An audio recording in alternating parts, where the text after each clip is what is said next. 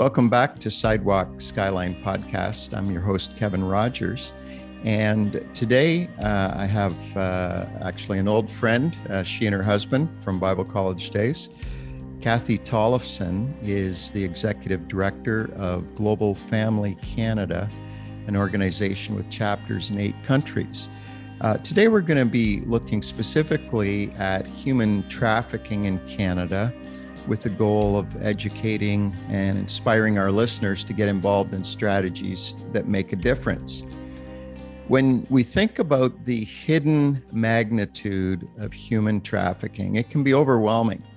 Uh, if, if you had a chance to listen uh, to some of our previous episodes where we interviewed uh, Kelly Franklin from Courage for Freedom, we got a, a bird's eye view into a very troubling part of our world. It can be overwhelming, but if we start to look at the ones who are being freed from slavery, we have a much better story to tell. So I've entitled this episode Finding the Lost Daughter because that idea is at the heart of the gospel, finding lost sons and daughters and bringing them home. So welcome, Kathy, and it's uh, it's been a while uh, since uh, we walked the hallowed halls of uh, Eastern Pentecostal Bible College. Uh, so how are you doing, Kathy? I am good, Kevin. Thanks so much for having me. This is really special. Yeah, just before we went on, um, you were telling me, you and Dale were telling me a little bit about uh, what you're doing and and where you are. So before we talk about your work life with uh, with the agency, let's talk a little bit about uh, the other part of ministry life and personal life, where you guys live, and what are you up to? Sure. Yeah. Well, yeah, believe it or not, last month Dale and I we celebrated 35 years of marriage. So yeah, that that says that Bible school was almost 40 years ago. We were there, but um, we have four uh, grown children. Two are, are married, so we've added on two son in laws, and we also have two grandchildren. Oh, so, oh, yeah. Um, which is we highly recommend it. All the oh, fun yeah. without the responsibility. Yeah. so um, yeah, and, uh, you know, we've been in pastoral work, well, except for a few years, Dale was at the international offices, but doing pastoral work for all, all 35 years. But I think, you know, it's hard to, to know exactly, but I think when I became involved in social justice, um, God just kind of wrecked me and wrecked Dale, and everything just changed for us. And it wasn't overnight, but just kind of we started on this process of just feeling like we just um, didn't feel that we wanted to just put church on for church people. Right. And uh, God was just doing an unsettling in in our um, in our lives, and of course our kids are all grown and and out of the house. And so it didn't feel risky at all as though sometimes when you still have kids at home and your your choices impact their lives and their journey in faith. So we didn't have anybody but ourselves to risk doing something kind of out of the box. And uh, we came to stouffville and um, yeah long story short we're kind of uh, re planting a church. And uh, we just really believe that Canada is now a post Christian country mm-hmm. and people don't really, you know, come to church. So we're here um, providing just a different on ramp to faith, a safe space where people can um, investigate faith or come back to faith. Um, and Dale often says we have moved from uh, rows to circles where we face each other. So mm-hmm. we're just on that journey, and uh, we just believe God's leading us in that. And it's in, yeah, we're having fun. We're having a lot of fun at this stage. Oh, that's great. Of, uh, life and ministry. Yeah. For those uh, who are not from Ontario, Stouffville is a uh, small city, about 60,000. And uh, you would be, what, 45 minutes north of Toronto, half hour north, something like that. Yeah, well, we're Depends 20 on minutes. traffic. Yeah, we're 20 yeah. minutes to the 401 down the the 404. Oh, okay, so, so, you're right on yeah. right on the edge. Yeah, the right. GTA. Yeah, yeah, yeah, yeah. So, well, now let's talk a little bit about your your work life. Um, uh, this podcast uh, focuses uh, on on God at work in Canadian cities, and, and we like to talk to people that love their communities and feel called to make the world a better place. Um, so, um, before we get into some of the solutions and strategies around human trafficking, um, why don't you give us uh, your overview of human trafficking in Canada? Uh, what's going on in Canada, and are there any hotspots, places that are, you know, especially active in human trafficking, or is it something that just permeates into every community. What would be your take on all that? Right. Yeah. Well, um, it sounds, you know, you've had a guest on before, and I think uh, if you learn one thing, it's a very messy subject, right? Yeah. It's not yeah. really one that you can put into nice, clean columns and definitions, but um, you know, I always say, you know, we exist because every day in this country, young girls are being lured, groomed, sold, bought, and raped. And because we know what we know, we're just compelled to do something about it. And at the heart of absolutely everything we do is the belief that these girls and every girl at risk of this is as precious to God as our very own, you know, daughters, granddaughters, nieces, whomever, like they are someone's. And so you have to just really take it down from, from the masses to the individual, that, that one girl. And, um, you know, the average age that a young girl is trafficked in Canada is 12 to 14 years of age. And so, you know, this is, is something that I think it, it's, a, it's a dark Canadian secret, right? It's, yeah. it's a dark Canadian secret. And so, um, you know, we find that it is happening um, all across our country, all across our province here in Ontario.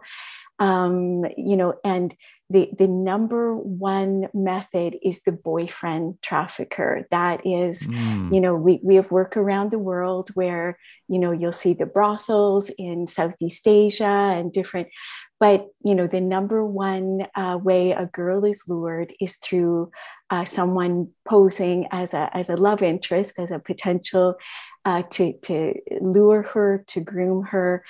And uh, so you know we are seeing this happening you know gone are the days. Remember when we used to think that like drugs only happened in the big bad city? Right. Well i think sometimes people think that something like trafficking would only happen in you know big bad cities. And that is really not the truth that it's happening in communities all across our um, our province. Because the number one thing that makes a young girl or a woman vulnerable is low value low self-esteem. And so that isn't dependent on uh, income you know socioeconomic cultural anything. It goes across the board. So i think it's really important that we understand um, you know what is at the root of it so that we can begin to to do something about it. Yeah.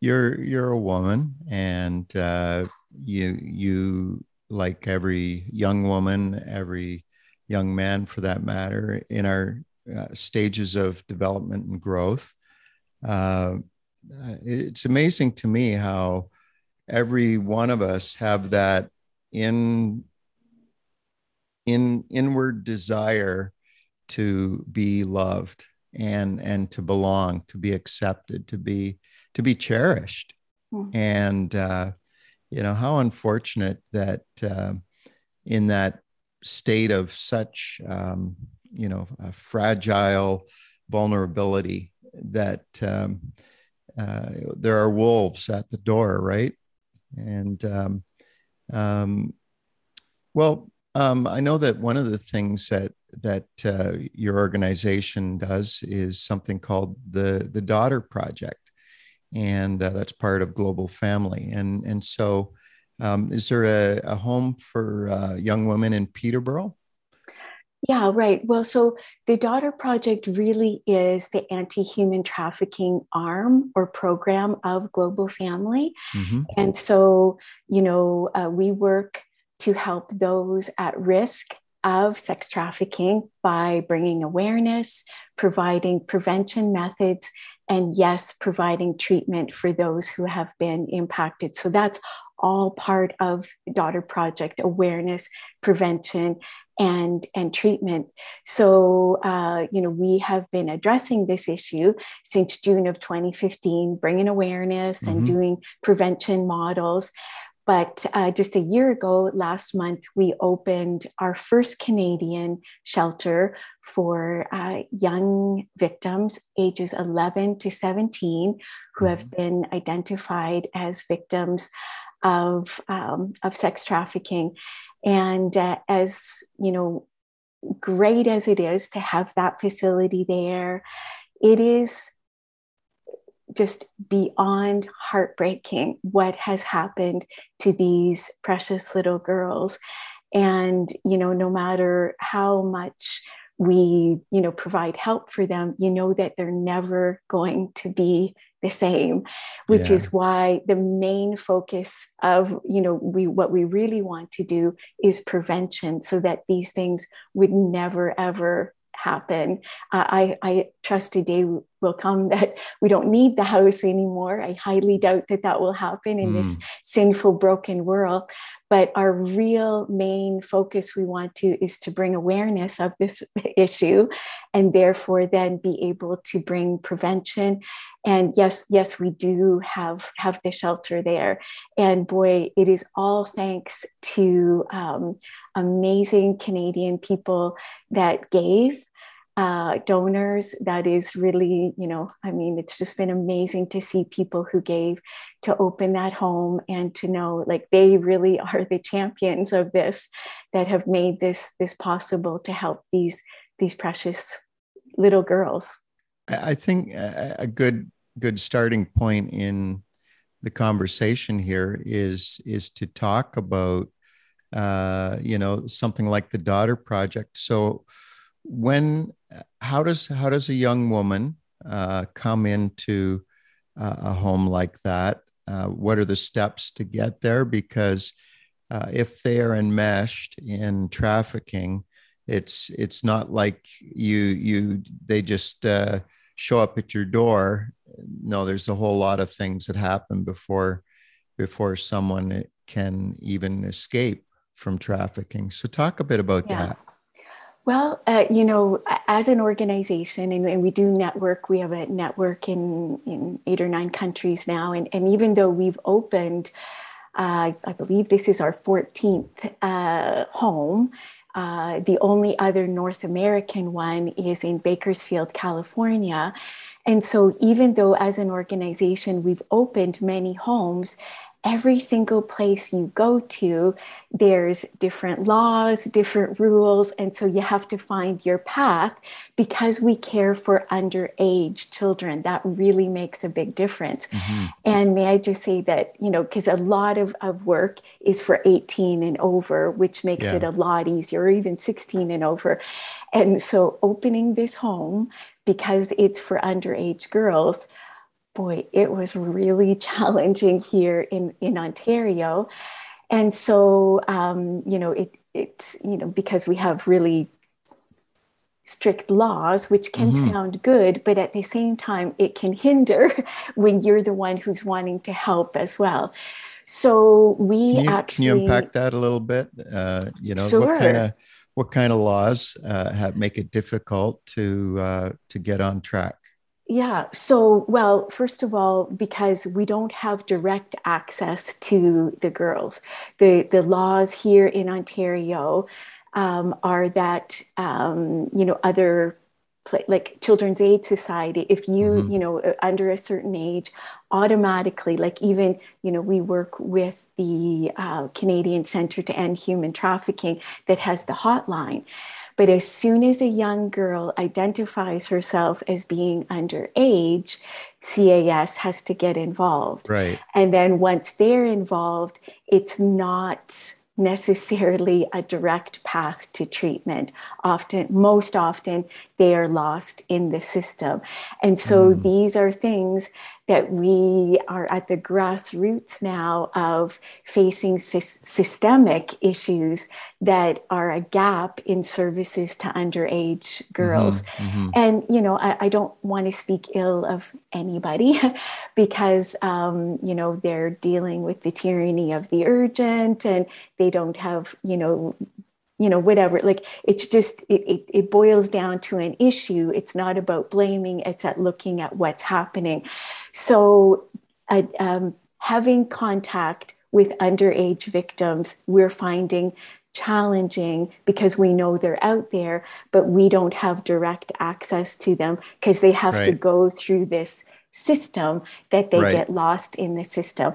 So right. we're only a year in, and may I say, we've learned a lot even in that year in that of you know um, have a clearer vision so now as an organization then now we're beginning um, to push for those things push for um, you know, things that would say if a girl's identified as being trafficked, then you're held hold accountable to make right. sure she goes into treatment. And right. so those are some things that are just unique to the setup here in Ontario that, you know, we because we are um, it's a trauma informed care. So we mm-hmm. respond to their trauma instead of reacting to it where most other facilities would just react, right? right? So even though we know how to do that and we know how that looks around the world, we still face unique challenges. And in many ways, they've been even more challenging here in, in Canada, in Ontario, than the access that we have to girls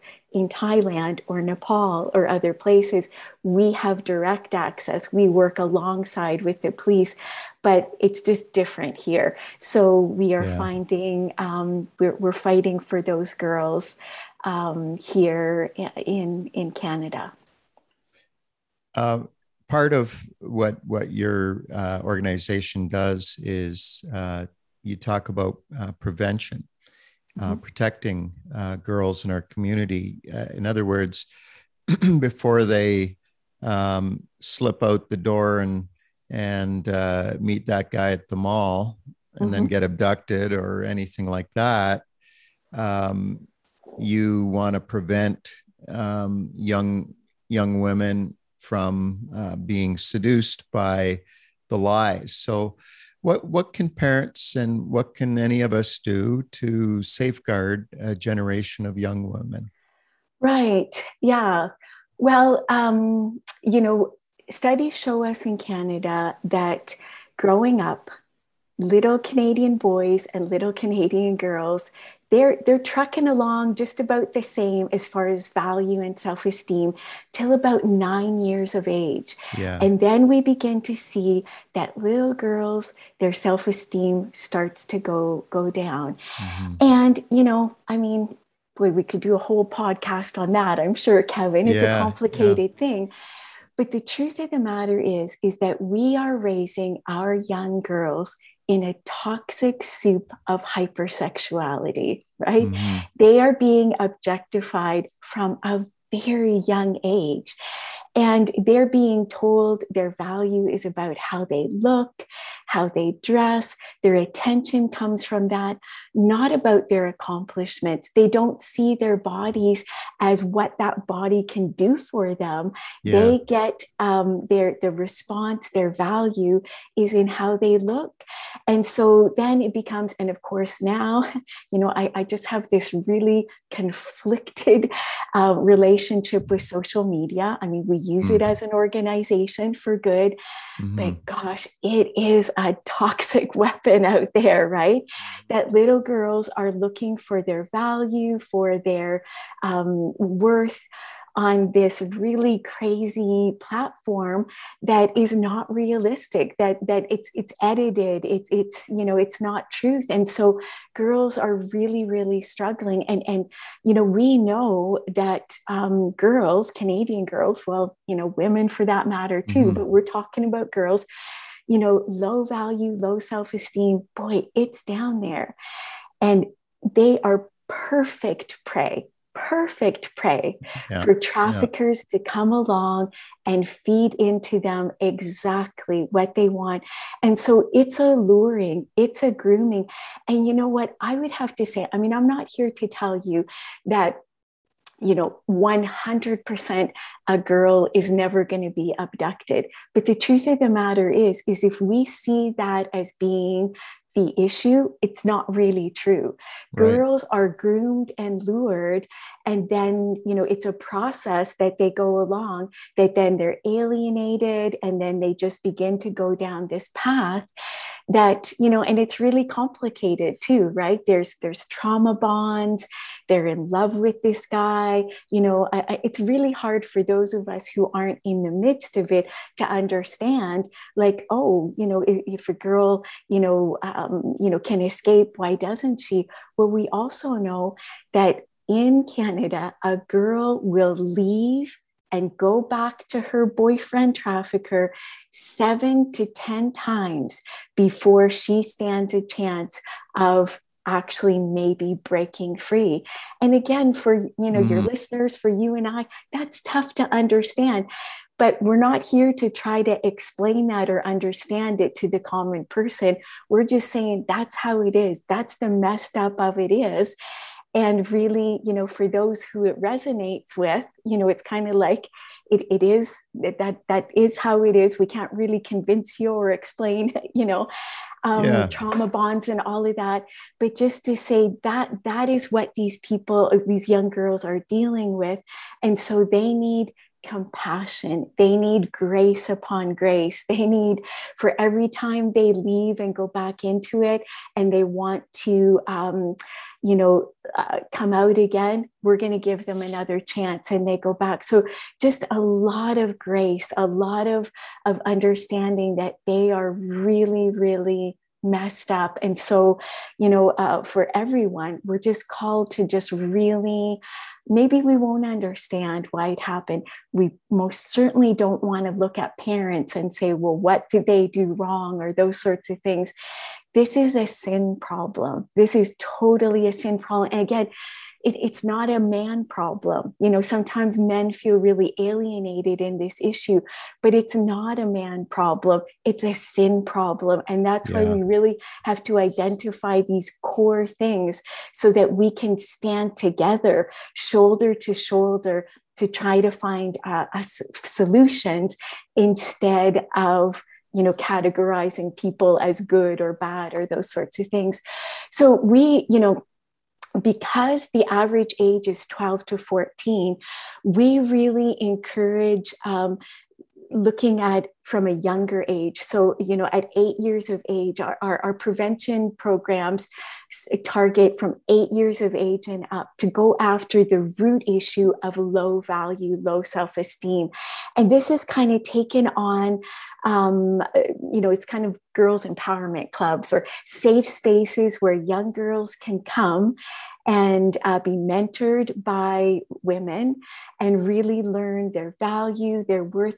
Yes, being made aware of risks that are out there, but it's a real offensive approach as opposed to a defensive approach, right? Like, how can we protect them?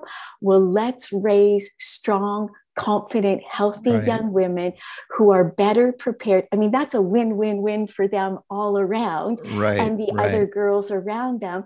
So that, yeah, when they are faced with that risk or other risks that come their way, they're better prepared to face risks that are inevitably going to come to them, be they someone trying to traffic them or just um, you know sexually cross the line or any other things. It's it's not just you know we we know we're looking for them you know to to prevent that but we know it's a full deal raising strong confident healthy young girls. We also know that when you impact a girl you influence a family and you influence a neighborhood and a community because you know around the world we see it, may look different but at the same time we see that um, there's on ramps for little boys into mm-hmm. society mm-hmm. all over they may look different but little girls begin to face ceilings begin to face ceilings yeah. but yeah. when we empower them to break through that ceiling you end up with this mighty little person that's ready to address things. And so being aware for other girls around her when they start to see someone who's being lured or whatever. So empowering young girls is going to have this incredible impact on our societies on multiple different level, levels. And yes, we really believe that it will make a difference in the issue of when a trafficker comes along, but not just that. Well, that's that's so important to have those kind of empowering strategies. Um, uh, now, um, you know, you're an executive director of an agency, and and uh, so sometimes your work uh, is very administrative and very much of, you know, being on the, the the face of an organization, that kind of thing. But what about on the uh, just on the personal side, um, the the women that you've met and young women that you've met? Uh, that have been trafficked? Is there, uh, you know, when you uh, have one of those days when you're feeling like, uh, I don't know if I want to go into work tomorrow, even though work is probably from your home office right now. Um, yeah. But do, is there, are there some um, women that their story kind of just propels you forward and, and oh. keeps you going? How, how do you pick? How do you pick because yeah. you know the why we do this is is the center like keeping the why these young girls that's why we do it because it's yeah. tough well let me it's let me tough. ask you for two examples well okay one, so one example uh, of one that uh, just wrecked you it messed you up and there was not a happy ending tell me a story like that and then tell me another story where um, it was nothing short of miraculous oh. to to see uh, someone get rescued. Right. Well, in all honesty, I'm not really sure in the one year yet. Um, That's kind of a okay. short runway, yeah. Yeah, yeah, it's a short runway to give you that kind of answer because no, we are still, yeah. you know, but but I'll tell you reasons why I'm so glad we have that home. So you know, uh, one of the things that I am so aware of, and again, I don't fault because I was that person not too many years ago, but we don't understand that this is a Canadian problem, that it's happening mm-hmm. all around us. And if we don't think that this is happening in our neighborhoods and in our churches, we are deceiving ourselves, right? right so let me right. tell you two really quick, and then I'll tell you like I think of of a, parents who back before COVID, remember when we used to go out and do things in person, and I, used I, to I have speak a at events. faint memory of days yeah. of so freedom. before I used to do this all online, I actually used to go and speak to people, and there were parents who who who would show up. Their their, their daughter was you know trafficked. I knew she'd been she was currently trafficked, and she had. Um, been lured away from them at age 14 and they just kept you know showing up maybe two three times at events where i was speaking. And i remember the day you know and you just you mean what do you say? You know this was before our shelter and the last they'd heard she was down in florida somewhere uh, working out of a strip club. But you know what, what do you say to these parents of that this has happened to their 14 year old little girl you know and I remember so poignantly, um, and you know, I'd, I'd, met this woman a, a few times then, and I remember her looking at me and saying, "You know, Kathy, I'm an RN, and and no one no one at my work knows that this has happened and is happening to our family. And that just really stuck with me of the secrecy of it because we'll say, Well, I haven't heard about it, or I don't know, or I don't see it. Yeah. And this is another thing where Canada needs to understand it's never going to look like it does in Southeast Asia, where you see the girls, you know, and then the to travel tourism and the brothels. It's it's it's behind closed doors. And so you know let, let me real quickly tell you too like i'll never forget the day i was sitting at my at my desk. We were still living in whitby then. My phone rang. It was it was a paoc pastor from a mm-hmm. church someone i knew. And they were shell shocked as they sat there saying I have, uh, you know, parents in my office right now who I've known for many years, and they have just told me right now about their daughter that was trafficked from them. I don't think that she used this language at, I think about 15, that girl was. She was yeah. now 21 two children had been born out of this you know they tried to get her back this was her boyfriend she was in love with and you know we, our home hadn't been open and so you know she's 21 a baby was involved and so we got her into a woman's shelter so again it's these things of like you're trying to say if you if we think this isn't happening in our churches or because such secrecy is involved in it people aren't out saying you know oh this is happening to our family. There's shame. There's all sorts of things you know? Why i'm so glad that our home is opened. The, the latest little girl that came to us she's 12 years old she came, she came to us from the Hamilton area. This little girl, what has happened to her?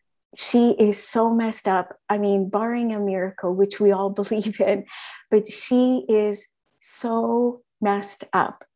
And even though she is at our home, she and and by law we cannot prevent her from going out okay this is mm. another mm. law that we we are fa- because yeah. it's to protect yeah. these girls from you know we're under the same jurisdiction of a foster family so it's to protect her from somebody uh, not allowing her her freedoms so again it doesn't make sense but we cannot prevent her from going out she is so messed up that well, I haven't heard of last night, so maybe not last night, but almost every night since she's come to us in the last few months, she goes out. Now, staff follow her until she loses them. The police are called every night, you know, to try mm. to follow her. And she is soliciting herself. Mm. Okay. She is soliciting herself and I know on one occasion, the police found her finally uh, one night, intervened as she was being gang raped by a group of Uber drivers. Oh my goodness. Right. And so I'm happy because we keep taking her back, right? We yeah. keep taking her back. Whereas other places where she's been before us, they just move her along move her along right. move her along right.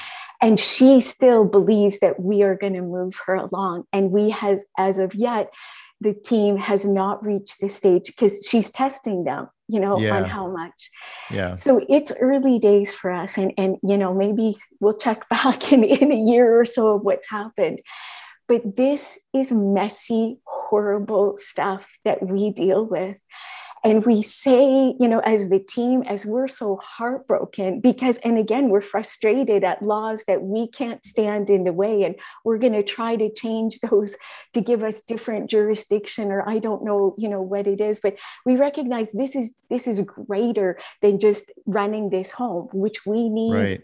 patronage for that, but we need a war chest to change laws that stand in our way. We need a war chest to go after systemic issues of the child welfare system that is hindering us from getting to these girls. Like we're at war here for for these little children so i'm glad that we're open i mean i tell you the other two kind of as an eye opener of like yeah. this is happening whether you see it in church at work whatever just because somebody hasn't told you their daughter this has happened to doesn't mean you're not it's closer to you than you think. Mm-hmm. And I tell you the horrible story of this little 12 year old because I hope it keeps us awake at night of yeah. the horrible truth of that reality to say we've got to stay open. We've got to have the resources. We've got to be there because she is just one of so many little girls out there that need a place that will keep taking her back, that will be there for her. Uh, and we trust and we pray that sooner than later, she's going to start to break down and trust that we are responding that that no matter what she do, does that this is a safe place for her to begin to work out this trauma that there is a different way. So it's probably not the fairy tale ending you're looking for because that's the raw truth of where we are are at kevin yeah. I always say, Kevin, I was much funner at parties before I got this job because what I do is just horrible. And once people start to, we talk about what I do, it's a bit of a downer. But yeah. I, I'm just wrecked. You know, I am just wrecked that God, you know, uh, once you find out the truth of this that's happening to our little children, like we're a developed country. Do you know what I mean? Yeah. This is a Canadian yeah. reality. And I'm not saying everybody needs to be on board of this, but for those that this um, just rings anything with, we're just calling out and saying, come alongside us. There's those who can give. Hey, give prayer, prevention. Not everybody can do everything, but as we, you know, we say we're better together, right? As right, we find right. what we can do together, we have got to push this forward and make a make a difference. But I really believe it comes back to awareness, right? Yeah, uh, yeah. Making Canada aware. I mean, I have dreams of billboards on the 400 series, uh, you yeah. know, that says this isn't just a Cambodia problem. This is a Canada problem. Do you know right, what I mean? Right. And we've got because I feel kind of like, you know, with my resources, I've I've been I got a flashlight that I'm shining this light into a right. very dark secret. But we need stadium lights. Do you know what I mean? That just yeah. really addresses this issue because, you know, um, what did William, William Wilberforce say? Like, you know, you might look away, but you can no longer say, I didn't know. And so once people become aware of it, then they have to say, okay, what what am I gonna do do about it? Yeah. Well, you know, Kathy, um, uh, I would never want you to apologize for being Debbie Downer at a party. Um, one because I remember that that's not not your personality. Well, my talk, what I my work though really. You're not of, naturally a negative. Do you know how bad it is, person? But no. But I do want to thank you though, Kathy, because because you're willing to stand with your eyes open mm. and and see what's there.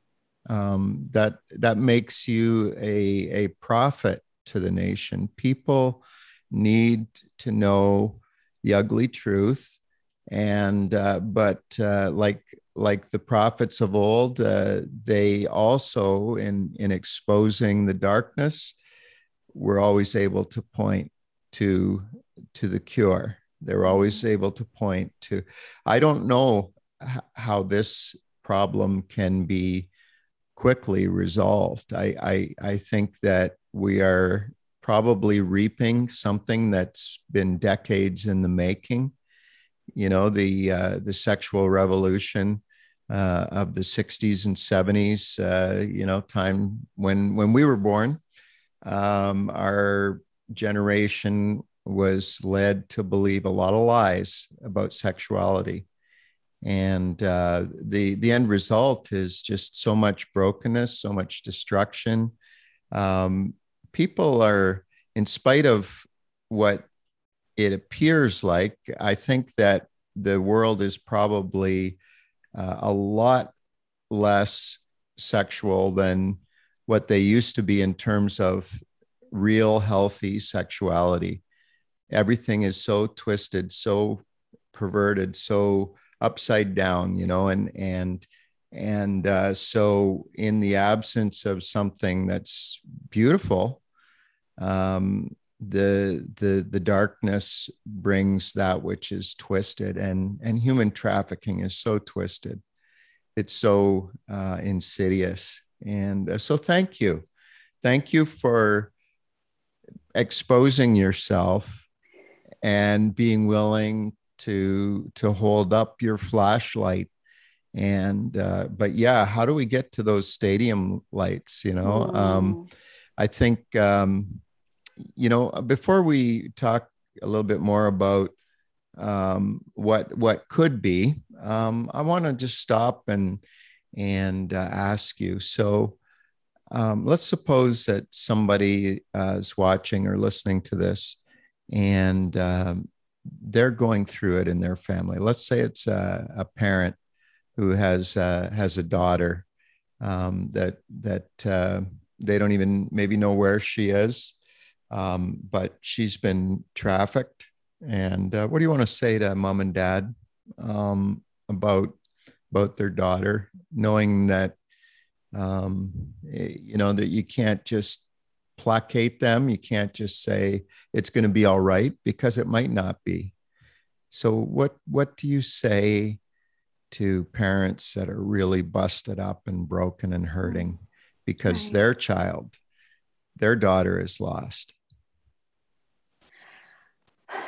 Yeah, I mean words seem so inadequate when you talk to parents with something like that but just to say you know that my heart is broken with you, that I, I want to, you know, stand with you and just uh, cry with you and mourn with you. And, yeah. and just, you know, it's, it's heartbreaking. It's heartbreaking.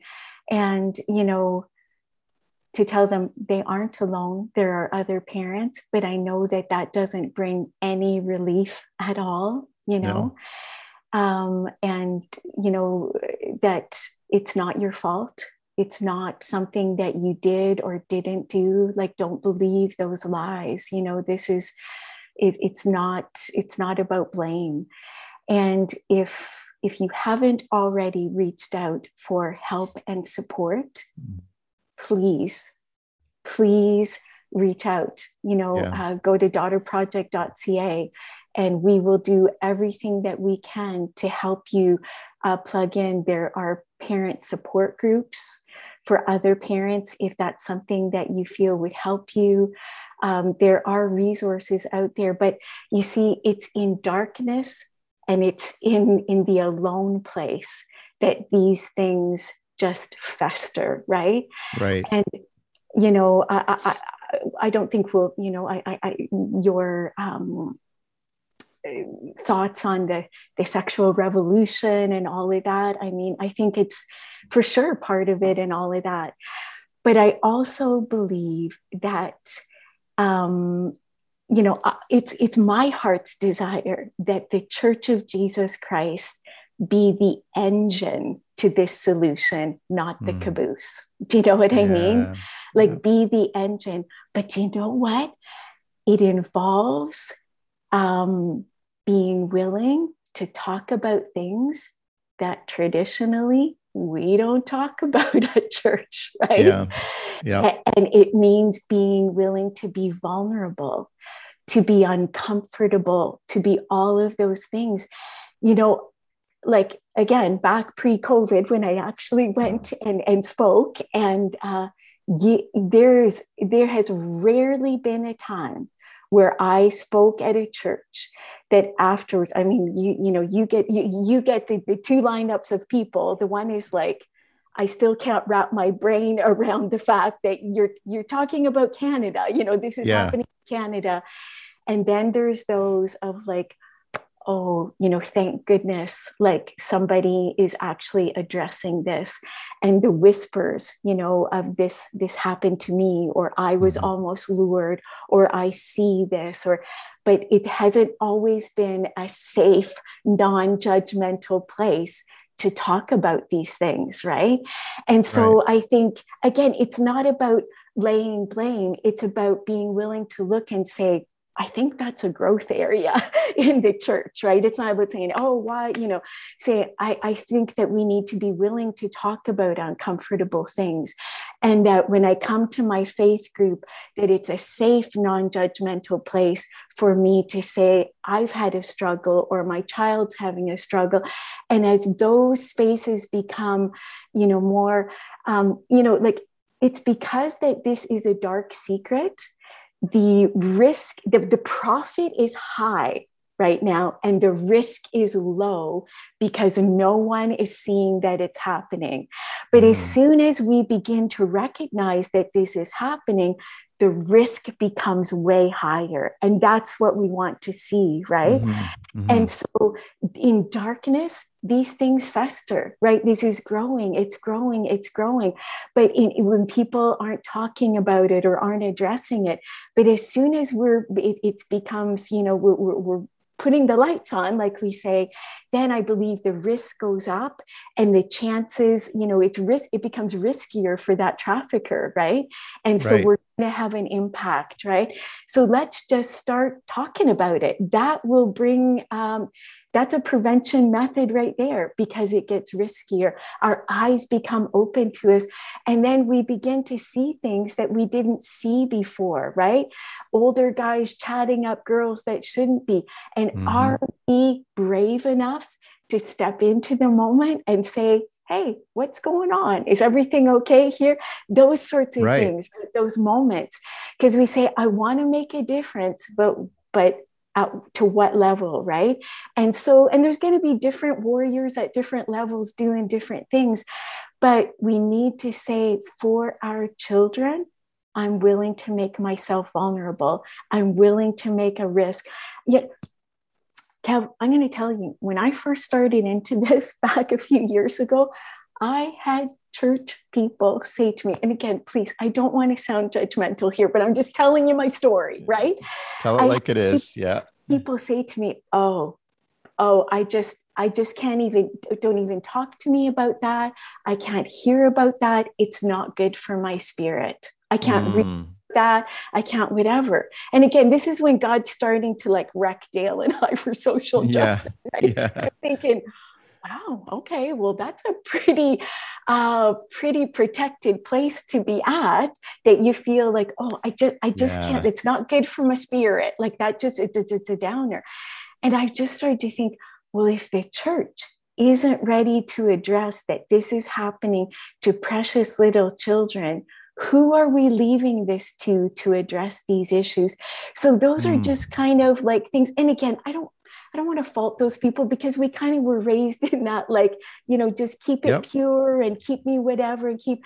So, you know, they they were being honest, they were being authentic, but my my my vision of things just began to change, and I just thought, like, oh, if the places where we go to uh, to to to find faith and to pursue, I personally think that Jesus wants us in the trenches more than we are I on many so, yeah. different issues, right? So right, this, you know, I know this is my issue. There's lots of other if this God wants us in the trenches for multiple different reasons and there shouldn't be any social justice issue out there that as a believer we would say, oh, that's just not good for my spirit. I can't address that. yeah. I just yeah. would, I would admonish us to say, let's let those days be gone and a mm-hmm. new day of saying, this matters to God, therefore it matters to me. And I'm willing to get uncomfortable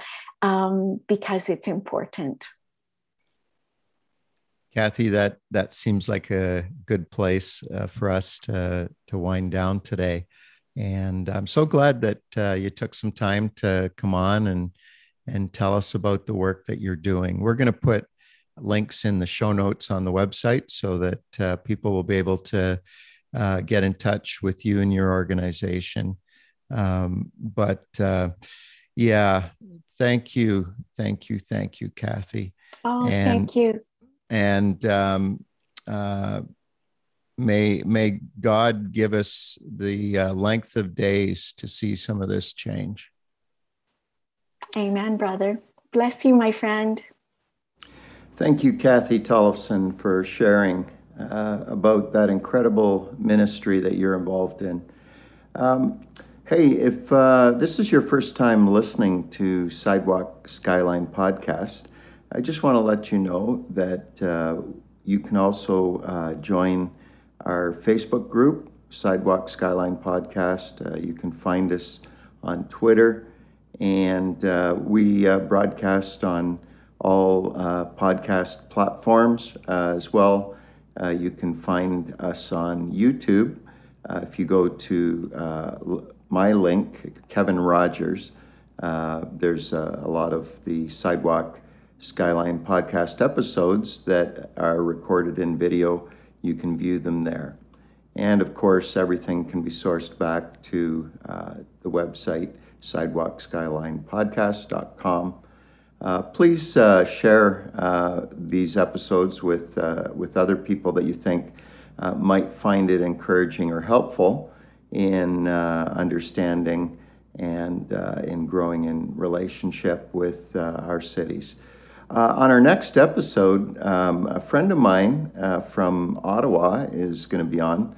Actually, the next two episodes, it's uh, a rich, meaningful conversation uh, with Timothy Meisenheimer.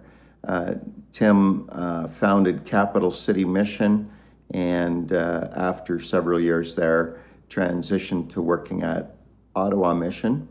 And so we're going to be talking about um, the heart of uh, an urban mission worker, uh, and he's going to share a lot of his insights.